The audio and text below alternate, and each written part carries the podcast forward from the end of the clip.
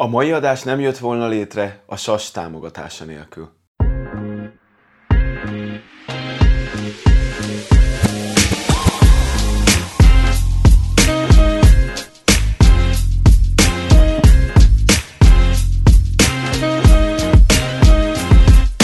Köszöntöm a kedves hallgatókat, Bácsfalvi András vagyok, ez pedig a Védelmi Vonalak, a Banki Kontrollfunkciók podcastja. Célom a compliance, a kockázatkezelés, a belső ellenőrzés és a bankbiztonság aktuális trendjeinek, lehetséges jövőjének felvázolása. Meg szeretném azt is mutatni, hogy a szakma krémjéhez tartozó kollégáim nem csak vérprofi szakemberek, de színes egyéniségek is. Vendégeim minden esetben olyanok, akik a maguk szakterületén nagyot alkottak, munkájukkal hozzájárultak a prudens banki működéshez és a pénzintézetekbe vetett bizalom növekedéséhez. A mai vendégem dr. Lévai András. András egyetemi tanulmányait a Miskolci Egyetem állam és jogtudományi karán végezte, ahol 2005-ben summa cum laude minősítésű diplomát szerzett. Ezt követően egy klasszikus magyar ügyvédi irodához vezetett az útja, ahol három és fél évet töltött el, majd 2009-ben csatlakozott a Tesco jogi csapatához.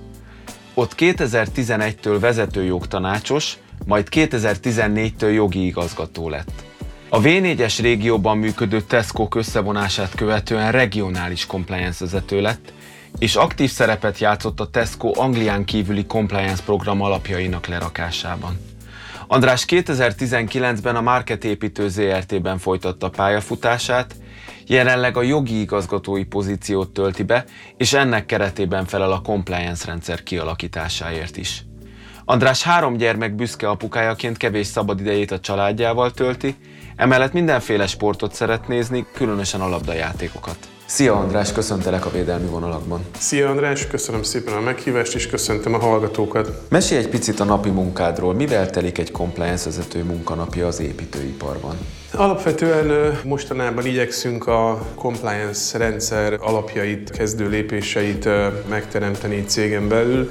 Én több helyen is tartok előadást compliance témakörben, és mindenhol alapvetően azt a szemléletet igyekszem képviselni és közvetíteni a hallgatóság felé is, hogy egy jó compliance rendszer, legalábbis az én álláspontom szerint egy, egy jó etikai kódexsel kezdődik, egy olyan etikai kódexsel, ami figyelemfelhívó, ami kellően tömör, de mégis informatív, jó témákat tartalmaz, olyanokat, amik érdeklik a kollégákat, úgyhogy ezzel a szemponttal álltunk neki itt is a jelenlegi munkahelyemen a compliance rendszer és azon belül is az első lépés az etikai kódex kialakításának. Jelenleg elfogadás alatt van az etikai kódexnek a legújabb változata, ami már teljesíti ezeket a követelményeket és hát ezt igyekszünk minél előbb még az idei évben bevezetni, már csak azért is, mert az etikai kódexnek egy része a panaszbejelentési folyamat, és ezt az alkalmat, tehát nevezetesen az etikai kódex bevezetését kívánjuk felhasználni arra,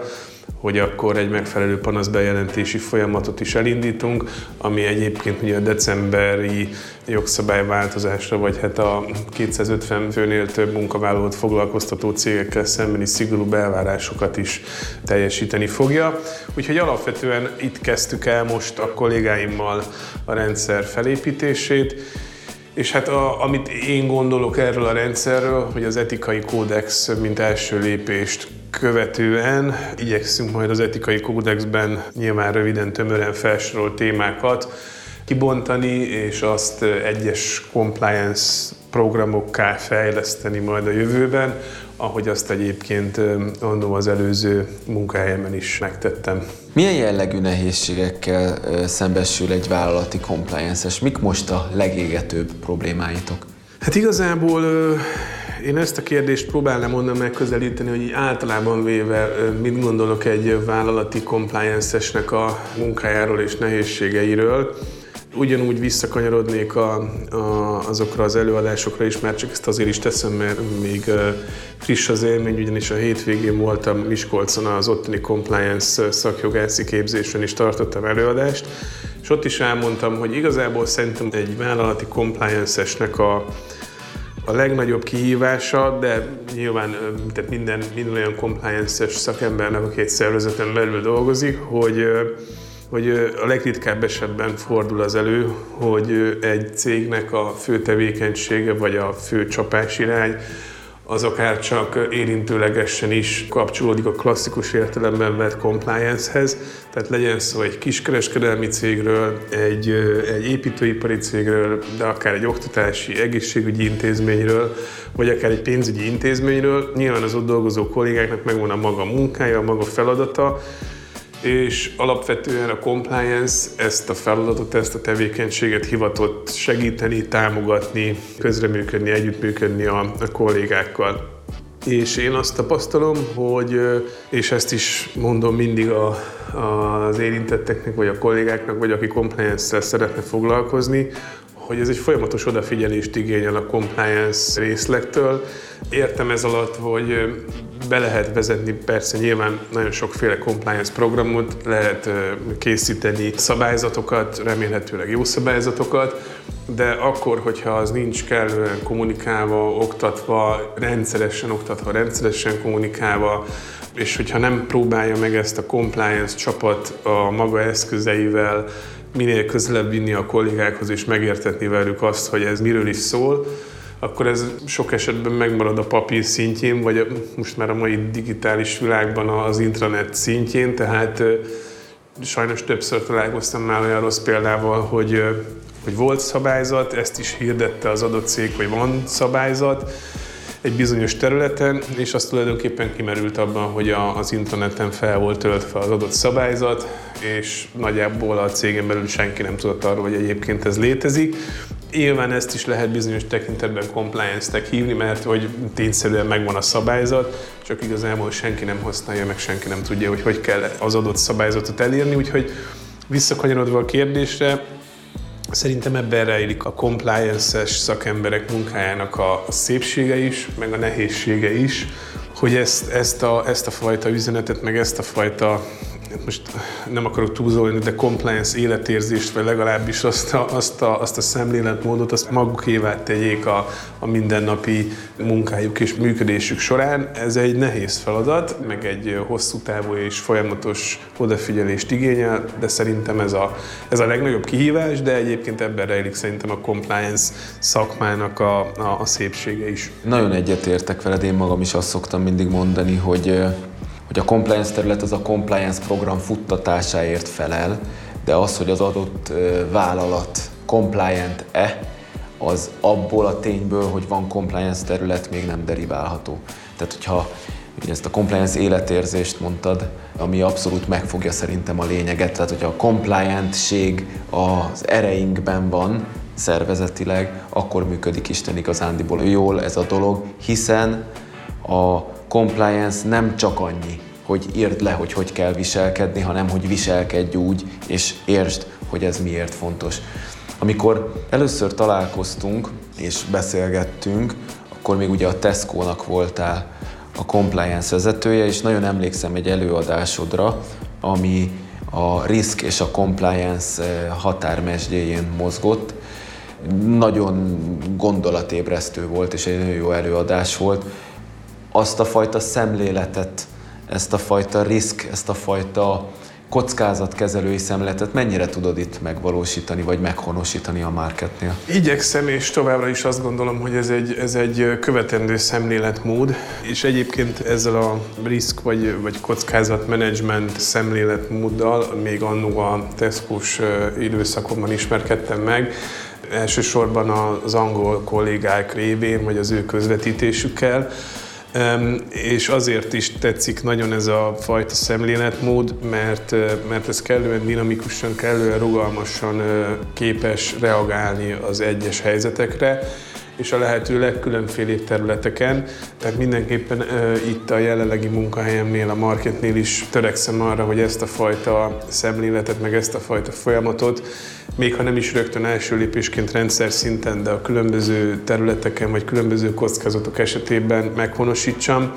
mert tényleg gyakorlatilag ennek, ennek nincsen határa vagy kerete ennek a kockázatmenedzsmentnek, tehát a, a lehető legkülönfélébb területeken, a lehető legkülönfélébb kockázatokat lehet ezzel a bizonyos általam megismert módszerrel elemezni, értelmezni. Ez ugye a, a kockázat előfordulásának, a valószínűsége és hatásának az együttese, és az alapján értékelni, hogy mennyire jelentős ez a kockázat, és az pedig magával vonja, hogy, hogy milyen jellegű kontrollokat érdemes kitalálni arra, hogy ezeket a kockázatokat megfelelően kezeljük. Aztán az egyébként, hogy hogy kezeljük, hogy ezt csökkenteni szeretnénk, megszüntetni, kiszervezni a cégből. Erre megint nyilván többféle megoldás létezik. De igen, tartom magam ahhoz, amit korábban ebben a bizonyos előadásban elmondtam. Szerintem ez egy jó módszer, és igyekszem minél több helyen ezt meghonosítani és ilyen folyamatokat kialakítani. Ahogy említettem már, több helyen, több szektorban is vezettél már compliance területet. Úgyhogy nagyon érdekelne a véleményed, hogy mi szerinted a jó compliance csapat felállításának, a hatékony compliance program futtatásának a kulcsa? Én azt gondolom, hogy ha egy compliance rendszer benne a különböző compliance programokkal kellően érett ahhoz, hogy jól definiálható, hogy mik a különböző compliance programok, mik azok a területek, amire a az adott szervezet, az adott vállalat valóban akar fókuszálni, akkor utána nyilván, hogyha az adott szervezetnek az anyagi erőforrásai ezt lehetővé teszik, akkor ezekre az egyes compliance programokra érdemes egy dedikált kollégát biztosítani, aki az adott compliance program futtatásáért felelős. Nyilván az adott compliance programnak a mérete, komplexitása adott esetben azt is igényelheti, hogy egy adott compliance programot több kolléga is intézés menedzsel. Én nekem az volt a tapasztalatom a Tesco-nál is, meg egyébként most is, hogy, hogy ez tud jól egy, egy jó compliance csapat felépítése lenni, hogyha ezekre az egyes compliance programokra külön felelősök vannak, és akkor a compliance vezetőnek a feladata pedig az, hogy ezeknek a személyeknek a a munkáját gyakorlatilag koordinálja, meg értelemszerűen azért minden programmal legyen képbe, ismerje az előttünk álló feladatokat, illetve még talán így általános szerepként a compliance vezetőre testálható, vagy legalábbis nekem ez a tapasztalatom, az magának a compliance szervezeti, tehát a cégen belüli szervezetének a működtetése, értve ez alatt mondjuk egy compliance bizottság, hogyha létezik ilyen cégen belül, akkor annak a munkájának a megszervezése, az ülések összehívása, a napirend összeállítása, az előkészítő anyagok összerakása, amit részben nyilván a compliance csapat tagjai végeznek, olyan témát érint a compliance bizottság, vagy adott esetben akár az audit funkció, vagy bármi egyéb más funkciótól érkezhetnek be anyagok, akkor ennek az összefésülése, összerakása, magának az ülésnek a vezetése, jegyzőkönyvezése, a next step rögzítése, annak a nyomon követése. Tehát ezt a teszkus időszakomban én, én vezettem, én irányítottam, azzal, hogy egyébként ott is volt egy kolléga, aki ebbe besegített, nem mellesleg egyébként ő volt a vesztegetés elleni programért is felelős tagja a csapatnak, de ugyanúgy volt felelőse a versenyjognak, az adatvédelemnek, az információbiztonságnak, tehát minden egyes területnek, és itt a marketnél is egy egy kollégámmal álltunk most neki az etikai kódex kifejlesztésének. Szerintem ez fontos, hogy ezek az egyes jól definiálható területeknek legyenek dedikált felelősei. Említetted már többször az etikai kódex fontosságát, és valóban a compliance és az etika kéz a kézben járó témakörök vagy funkciók. Hogy látod, mik a jövő legnagyobb kihívásai ezen a téren? Hogyan tudja a compliance a leghatékonyabban támogatni az etikus vállalati működést? Ez egy nagyon jó kérdés, és a korábban már említett előadásomban is szenteltem egy részt az etika kérdésköréről, és ott, ott ezt a kérdést tettem fel az első dián, hogy mi a compliance és az etika egymáshoz való kapcsolata, hogy egyik a másik mellett létezik, vagy egyik a másikra épül, esetleg egyik a másik nélkül tud-e létezni. Az én, az én álláspontom ebben a tekintetben az, hogy, hogy a, a, az etika az a compliance-re épül, és az én fejemben legalábbis, de mondom, ez egy szubjektív megítélés, alapvetően a, a compliance, ez a compliance programok, azoknak a különböző elemei, szabályzatok, kommunikáció, oktatás, monitoring, stb. És az etikus magatartás az az én fejemben egy további fázis, egy érettebb rendszer, pontosan az, amiről az előbb beszéltünk, hogy, hogy a kollégák, az persze ez tök jó, hogyha a kollégák követik a szabályokat, meg a szabályzatokat, mert az legalább már azt jelenti, hogy, hogy jogilag megfelelően működik a cég, de hogy miért teszik ezt, értik-e egyáltalán azt, amit csinálnak, meg hogy miért kell csinálniuk, meg hogy valóban tényleg ez a fajta működés a, a napi munkájuk részét képezi, és beivódik a tudatukba. Én, én ezt tekintem az etikus magatartásnak, és hát maga a compliance rendszer, tehát a tárgyi része ennek a történetnek is nyilván tudja támogatni az etikus működés kialakítását de egyébként a, az emberi része is, tehát a, a compliance csapat maga is nagyban hozzá tud járulni ehhez, sőt, hát igazából ő neki kell ezt ö, mozgatnia, elősegíteni ezt az egész folyamatot. Mi itt is, jelenleg a, marketnél, illetve a Tesco-nál meg már csak azért is, mert hogy ott az idő eltelte okán már akkor még fejlettebb, érettebb compliance rendszereink voltak. Nagyon sok oktatással, nagyon sok kommunikációval, és nagyon fontos, amikor ezekről beszélek, ezekről az eszközökről, akkor itt a, abszolút ez a nem megszokott, nem a klasszikus értelemben vett belünk egy terembe és tartunk egy előadást, vagy, vagy kidobunk egy e-learninget, és akkor mindenki csinálja meg, hanem egy kicsit belevinni valami, valami fantáziát, valami ötletet. Tehát amikor például egy versenyjogi compliance előadást tartottunk, akkor ez egy egész napos konferencia volt, panelbeszélgetésekkel, videóval, kvízjátékkal, nyereményekkel, tehát ebből is érezhető, hogy, hogy próbáltuk úgy tálalni ezt, hogy a beszerzői csapat ne a harmadik percben elveszítse az összes érdeklődését a téma iránt, és utána teljes unalomba fulladó előadásra kerüljön sor, hanem, hanem hogy ez legyen egy érdekes nap, maradjon meg minél több információ a kollégák fejébe, és ehhez kellenek ötletek.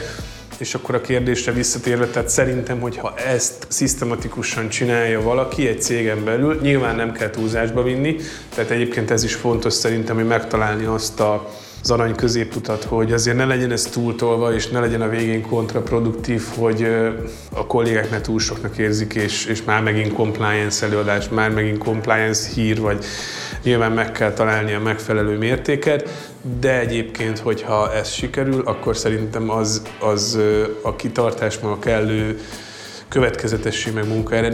jöhet ez az etikus magatartás állapot. Nagyon fontos, amit mondtál több, több szempontból is. Az egyik, amit mindenképpen aláhúznék, ez, hogy a compliance ne legyen száraz, hanem valami olyan módon üsse át a tudati küszöböt, hogy arra tényleg emlékezzenek, meg beívódjon. A Daimler AG-nak a compliance vezetőjével beszéltem, és ő mondta, hogy például csinált egy olyat, hogy a, a bordelé rabruhában vonult ki, és amikor mindenki megütközött, akkor mondta, hogy ő meg úgy abban segítene, hogy ez lehetőség szerint ez most csak neki a jelmeze legyen, és a felsővezetés közül senki ne szoruljon erre. Ez az egyik. Ami eszembe jutott, a másik, meg, meg nagyon tetszett ez a gondolatot, hogy, a, hogy az etika, az a compliance-en ha úgy tetszik, vagy a compliant-ségen túlmutató dolog, és erre meg egy remek példámban összeférhetetlen kapcsolat alakult ki két kollega között, jelezték is szépen a fiú is, meg a lány is, majd eltelt egy fél év, és a fiú jelezte, hogy ez a kapcsolat már nem áll fenn, és hát nyilván a lánynak is illet volna jelezni, ezért érdeklődtünk, hogy mi újság van, és hát kiderült, hogy a lány nem tud erről, hogy ez a kapcsolat megszűnt volna, én nem tudom, hogy a fiú hogy intézte azt, hogy ne vegyék észre, hogy már nincs benne a kapcsolatban, de ez egy olyan fura helyzet, hogy egyébként a fiú compliant volt, de azért etikusnak nem nagyon mondható, hogy nem szólsz otthon, hogy többet nem jövök. Úgyhogy igen, tehát abszolút egyetértek, hogy az etikus működés az a jó compliance programból következő optimális kifejlete a, a, a programnak. Igen, és még csak annyi, hogy egyébként akik ezt a beszélgetést hallgatják, ők feltételezem, hogy többé-kevésbé érdeklődnek a, a compliance iránt. Többé, többé. Igen, tehát feltételezem, hogy most az, amit mondani fogok, az nem rájuk vonatkozik, De alapvetően egy laikus, aki meghallja azt, hogy compliance, én nagyon sokszor tapasztalom, hogy, hogy ez egyet jelent a szabályzatalkotással, a belső szabályzatok, előírások, és akkor mindenkinek azt kell követni.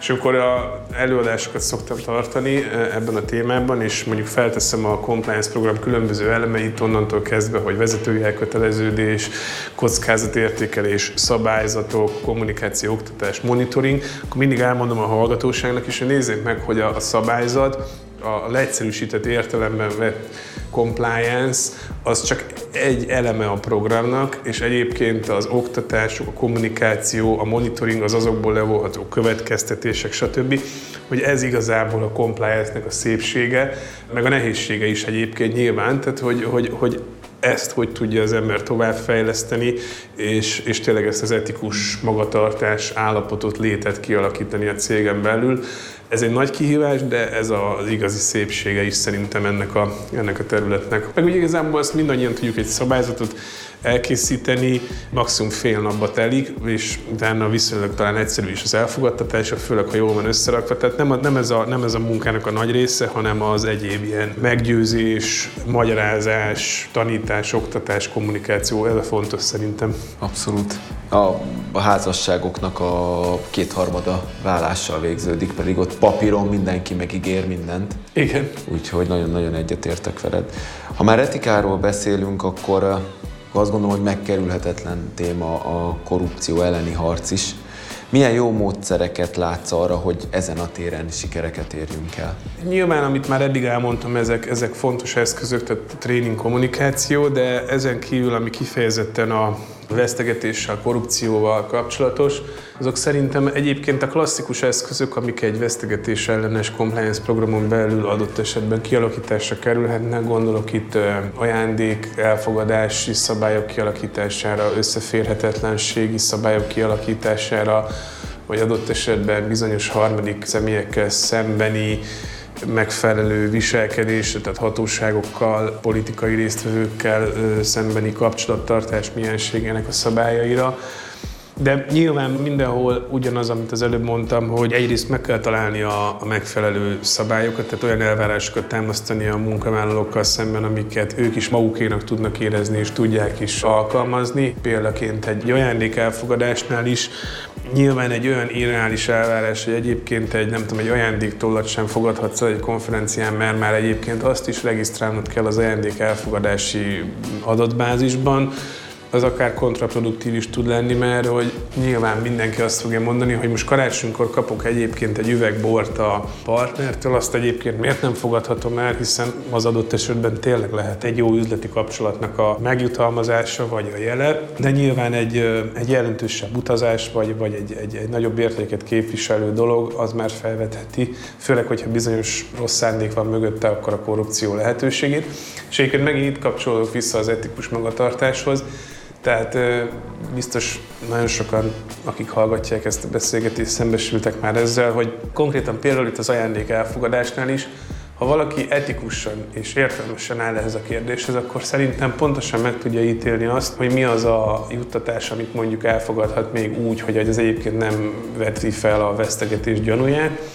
és mi az, ami már túlmegy ezen a határon, és Persze volt, hogy szembesültem azzal, hogy a, a kolléga értetlenkedve kérdezte, hogy de hát így, meg úgy, meg amúgy, de ha csak ennyit fogadok el. Értem, hogy ezt persze ki lehet így, meg úgy csavarni, csűrni, csavarni, hogy a végén egyébként az jöjjön ki, hogy ha a szavak jelentését nézem, akkor talán mégsem az, de mindenki érzi, hogy egyébként meg az. És, és hogy, hogy itt jön be az, hogy aki etikusan gondolkozik, meg érti, hogy mi, miről szól ez az egész, az fel sem teszi ezt a kérdést, mert pontosan tudja, hogy, hogy az, az egy olyan juttatásnak minősül, amit nem kellene neki elfogadnia. Tehát ezek, a, ezek az eszközök, ezek fontos részei lehetnek a korrupció elleni küzdelemnek, illetve szerintem még ami fontos, de hát ez is nyilván egy vállalati kultúrát feltételez, egy érett és jó vállalati kultúrát, ez a panasz bejelentések, és hogy kellően legyenek bátorítva a kollégák, hogyha ők bármi ilyen jellegű dolgot észlelnek cégen belül, akkor azt, azt jelezzék, és, és egyébként ne kelljen tartaniuk negatív következményektől, megtorlástól, vagy attól, hogy egyébként ezt valami nem megfelelő módon lesz kivizsgálva, vagy nem kivizsgálva. Ezt annó Tesco-nál láttam én az angol kollégákon is, hogy nagyon-nagyon komolyan vették, és a, úgy hívták, hogy Speak Up Culture, ez, ez, ez, ez nagyon központi szerepet játszott a működésben, és, és minden erejükkel, meg erőforrással igyekeztek ezt megteremteni, de hát itt megint nyilván mondom, sok olyan uh, soft dolog jön be, akár egy, egy, egy vállalati kultúra, egy, egy felsővezetői elköteleződés, stb. stb., ami ezt bátorítja és, és megteremti. De ha ez létrejön, meg az előbb említett egyéb eszközök, akkor szerintem az legalábbis itt mondjuk egy, egy szervezeti szinten, vagy vállalati szinten, az hozzá tud járulni a, a korrupció ellenes küzdelemhez hatékonyan. Végezetül egy picit révedjünk bele a jövőbe. Hogy látod a compliance, mint funkció jövőjét? Mit gondolsz? Elértük már a csúcsot, vagy az út elején járunk még? Mondjuk elsősorban itt Magyarországon. Uh-huh. Hát ez egy nagyon érdekes kérdés. Én azt gondolom, hogy az utóbbi években egy elég komoly felfutása volt a compliance területnek, meg a compliance szakmának. Most mondom, ez egy friss élmény itt a Miskolci Egyetem compliance képzése, ahol a, az, a szervező oktatók is arról számoltak be, hogy évről évre nő a jelentkezők létszáma, tehát látszik, hogy hogy az embereket érdekli ez a téma, most népszerű ez a téma, és egyébként meg a compliance-en belüli témakörök, láss például adatvédelem, GDPR-ral, ez, ez mindig nagy közérdeklődésre, talán még a, az észszerűen elvártnál is nagyobb érdeklődésre tart számot. És nyilván egyre több a, a a compliance-es kolléga, vagy a compliance-szel foglalkozó kolléga, meg egyre több cég, akár már középszinten is, de nagy, nagy vállalati szinten mindenképpen áldoz arra, hogy meg, meg elsősorban nyilván a, a, a nemzetközi vállalatoknak a magyarországi láncégei, akik egyébként globális szinten komoly compliance elvárásoknak kell, hogy megfeleljenek, tehát, tehát áldoznak erre. Ez maga a szakma tekintetében az álláspontom, hogy, hogy eddig is volt egy felfutás, de én számítok arra, hogy egyébként ez még tovább fog gyűrűzni, vagy tovább fog tartani, és még több vállalat vezeti be, még nagyobb compliance csapat, még több compliance szakértőre lesz majd szükség. Magát a compliance-t úgy nézzük, hogy a compliance program mondjuk, tehát hogy azt meddig érdemes még bővíteni, meg meddig, meddig érdemes még szofisztikálni mondjuk egy szervezeten belül a rendszert, mert hogy ebben a kérdésben én ezt is így Igen, igen tehát hogy horizontálisan is igen, mik a lehetőségek. Igen, én azt gondolom, hogy, és ezt a, az előző munkahelyemnél a Tesco-nál tapasztaltam meg elsősorban, de egy cégen belül, hogyha bevezetésre kerültek a compliance programok, akkor érdemes azt is megnézni, hogy persze, hogyha igény van rá, akkor nyilván újabb és újabb programokat is érdemes bevezetni, viszont egy idő után én nekem az a tapasztalatom, hogy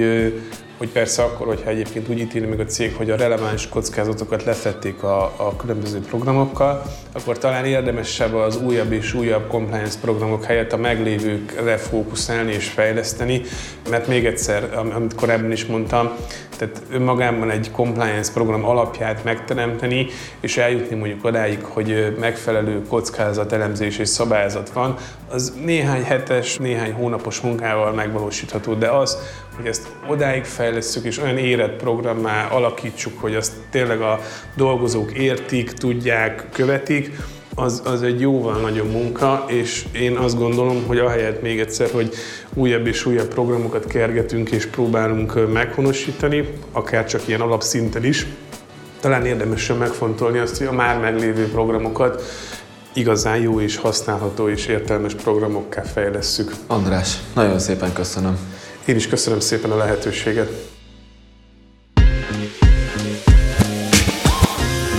Ez volt tehát már a Védelmi Vonalak, a Kontrollfunkciók podcastja. Ha tetszett az adás, iratkozz fel rá Spotify-on vagy Apple Podcaston, hogy a következő epizódról sem maradj le. Ha további érdekességekre, információkra vágysz, csatlakozz a LinkedIn-en a Védelmi Vonalak csoporthoz, cseréljünk tapasztalatot, beszélgessünk. Ha pedig e-mail formájában osztanád meg véleményed, kritikád, azt is megteheted, ha írsz a védelmi vonalakuk az gmail.com e-mail címre.